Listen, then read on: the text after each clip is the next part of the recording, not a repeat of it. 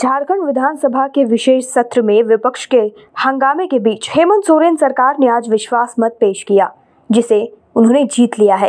हेमंत सोरेन सरकार को इक्यासी में से 48 मत मिले हैं। वोटिंग के वक्त विपक्ष ने वॉकआउट किया था। वहीं हेमंत सोरेन ने विधानसभा को संबोधित करते हुए विपक्षी भाजपा पर चुनाव जीतने के लिए दंगों को हवा देकर देश में गृह युद्ध जैसी स्थिति का प्रयास करने का आरोप लगाया। उन्होंने सरकार को गिराने के लिए झारखंड के विधायकों को खरीदने का आरोप भी लगाया है। विधानसभा के विशेष सत्र से पहले सोरेन ने भाजपा को चुनौती देते हुए कहा था कि जो जाल हमारे लिए बिछाए हैं, उसी जाल में समेट कर बाहर कर दिए जाओगे। सोरेन और उनकी पार्टी। झामुमो ने भाजपा पर संकट का फ़ायदा उठाने की कोशिश करने और चुनी हुई सरकार को गिराने का आरोप लगाया है। दूसरी तरफ़, विपक्षी भाजपा का कहना है कि हेमंत सोरेन को एक विधायक के रूप में अयोग्य घोषित किया जाना चाहिए। उन्होंने खुद को खनन पट्टा देकर चुनावी मानदंडों का उल्लंघन किया है। पार्टी ने नए सिरे से चुनाव का आह्वान किया है। और मांग की है कि मुख्यमंत्री नैतिक आधार पर इस्तीफा दें।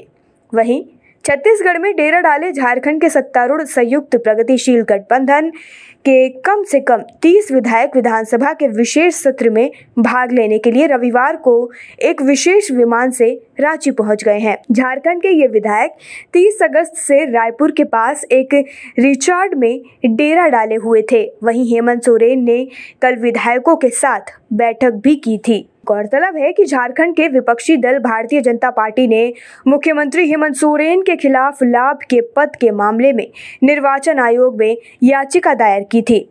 निर्वाचन आयोग ने 25 अगस्त को राज्य के राज्यपाल रमेश बैस को अपना फैसला भेज दिया है। राज्यपाल रमेश बैस कभी भी अपना फैसला सुना सकते हैं।